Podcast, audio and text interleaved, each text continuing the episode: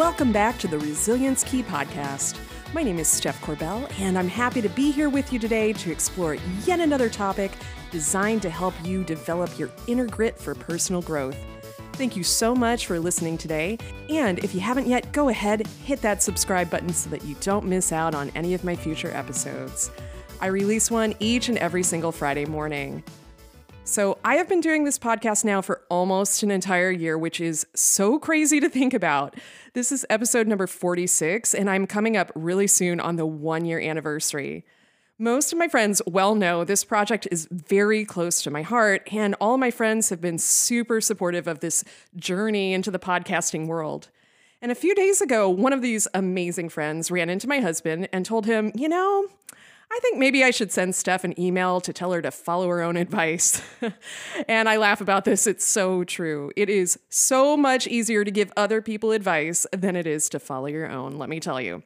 And so many of these episodes, while they're meant ultimately to help you, I mean, that's the genuine why behind the podcast, they're also lessons I'm working on in my own personal life. This week's topic is definitely one of those major issues for me. I believe that all of us have patterns or tropes in our personal lives that we unconsciously live out to our detriment. All of us have our blind spots. All of us repeat certain behaviors over and over and over again without realizing in the moment that what we're doing isn't to our benefit. And then when these not so great things happen to us as a result, we tend to throw up our hands and often think that the universe is out to get us or that we're destined for failure. I mean, talk about identifying as a victim right there. It is so much easier to paint ourselves as the victim of an unfair universe than it is to look at what we're doing to cause ourselves problems and heartache. One of the most common patterns I've seen with my own personal life and in my own friends is this one. Have you ever said to someone after a perceived unfair unjust incident, I'm just too damn nice for my own good? Or, I'm so sick of being taken advantage of, or I do all these things for people, and what do I get in return? Nothing, but I'm just such an empath that I can't help it. Guilty as charged here. I think a lot of us repeat these phrases in these perceived actions. Again, it is so much easier to paint yourself as an overgiver, someone that others take advantage of, rather than looking at the specific why behind your actions that get you into situations in which you ultimately feel exploited or used. That is the point of this episode. Now, while I'm definitely not saying that at times we can be victimized as the result of bad blind luck, I am saying that we all have tendencies and patterns to walk into certain situations. We can be equally culpable in certain situations as the person taking advantage. And we're going to look now at these patterns and then some strategies that we can use to break out of them. The first step in breaking any pattern, in this case, the pattern of being overly nice, is being aware of what we're doing. So let's first take a look at what being too nice actually means. It's important to differentiate between being kind or simply having good manners and overextending.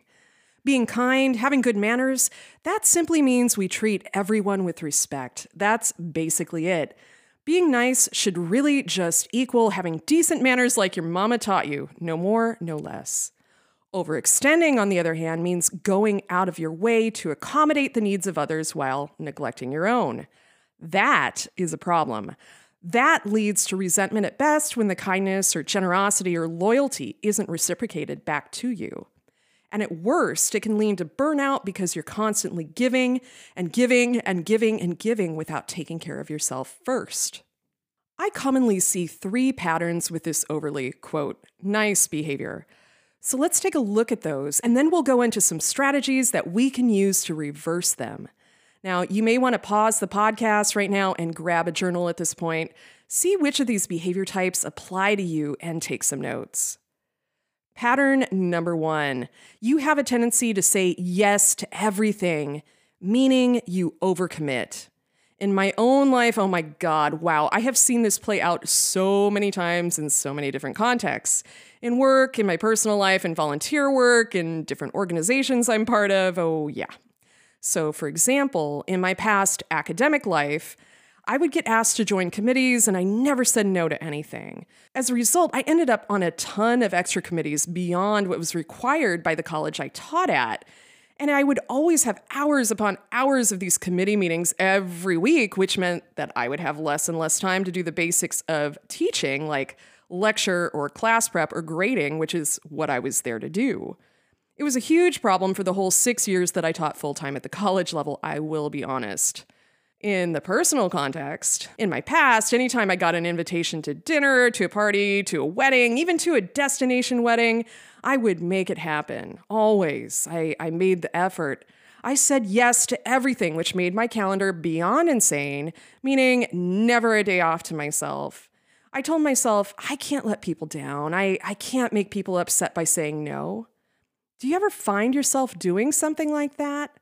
A family invitation, for example, such as to a holiday event that you know is going to stress you out, but you don't want to make anybody sad by not going, even though you know it's not good for your mental health? Chances are we all have done some overcommitting and over yesing in our past. Pattern number two when stuff comes up that makes you upset, you are silent. Something I am not proud of about myself I have a horrible temper, like epically bad. But the reason it's so bad, when things come up in interpersonal relationships, whether it's at work or intimately, such as between friends, I let things slide over and over again, sometimes for years. And then at a certain point, when I've had enough, I snap and boom, my temper's lost, and the relationship as a result definitely gets severed. It is not a good pattern. I tell everyone, yeah, I've got the world's longest fuse, like it's some kind of virtue, but let me tell you, it is not. If you're someone like this who doesn't confront things in the moment, it's not serving you. The repercussions of big blowouts are way worse than the discomfort you'll face immediately dealing with a conflict. Pattern number three you're a martyr. Oh, yeah, that's a big one here.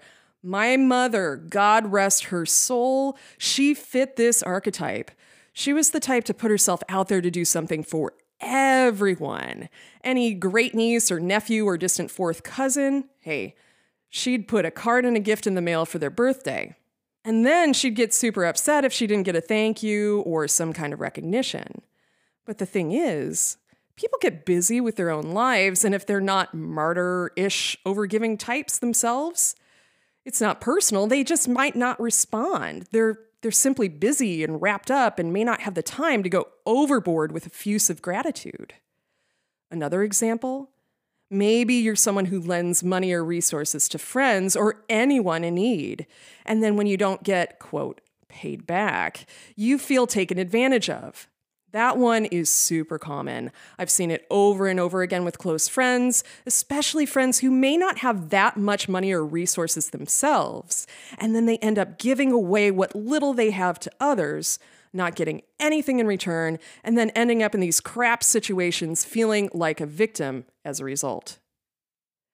Can you see yourself in any of these three patterns? Chances are we're all a combination of all of the above. So, what do we do? The first step is always to identify the pattern, and if you can see it, you're already half of the way there to making a big change in your life. Now, let's look at ways we can undo some of these patterns. Method number one if you're the over yes type, use the intervention of a pause before giving someone an answer to an invitation or a request. Say to them, hey, let me sleep on it and I'll get back to you. Let me send you an email or a text tomorrow with my answer. Then take a bit of time and think about what you're being asked to do. Do you really have the time in your schedule? Is this something you're even interested in? Is there any potential benefit to you that outweighs the commitment time?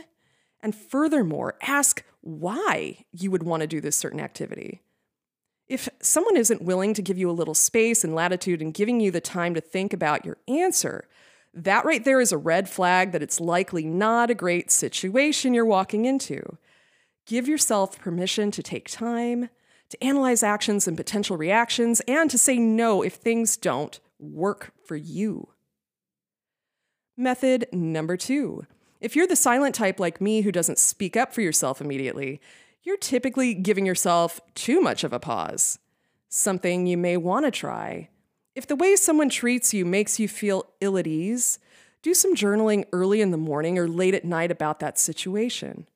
What's happening? How do you feel? Do you feel uneasy or attacked or bad about yourself? If so, write it down clearly. Then, maybe in a day or two, say to the person in question, hey, you know, something happened the other day that I need some clarity on. Bring up the incident or the question or the statement or whatever it was that they said and ask what their intention really was. Oh, you know, I bet you really didn't mean this, but this is how I felt. And if this is a good person with good motivations, they're going to clear stuff up with you right away. But if not, you're going to immediately know. And in that case, move on. You will have your answer and you're going to avoid a big blowout in your future. Method number three if you're the martyr type, chances are you need to work on your sense of self worth. And that is a biggie far beyond this one little episode. Personally, I think that lack of self worth accounts for most of our internal traumas and conflicts. Martyr types typically have been true victims in their own past. So they use this over generosity as a way of making up for what has happened to them. They try to cushion the blows for others so that they don't experience the same traumas that they did. They have a tendency to project. They do things for others that no one ever did for them. But here's the thing if you're a martyr, nothing you do for someone else is ever going to take away a past hurt of your own. Nothing you can do for someone else is ever going to prove that you're worthy. What will do that? Time alone, working through your own issues, your own deep insecurities, and your need to be externally validated. And that often is only done through professional therapy, especially if it's a serious trauma, say from your childhood. I've said it before and I will say it over and over again. I think everyone should try therapy at some point in their lives. There is zero shame in doing so. All a therapist does is help you identify your own patterns it ends up being up to you to work on them. And in time, this is something we all can do. Now, do you see yourself in any of these patterns? Are you going to try out any of these antidotes? And if so, let me know what you think or do. I would absolutely love to hear from you. You can reach out to me through my website at stephcorbell.com or on my Instagram page at stephcorbell. That's C O R B E L L. Thank you so much again for listening today, and remember, hit that subscribe button. Also, consider sharing this episode out on your social media to help me reach more listeners. Until next week, remember that you're more resilient than you realize, and you're stronger than you know.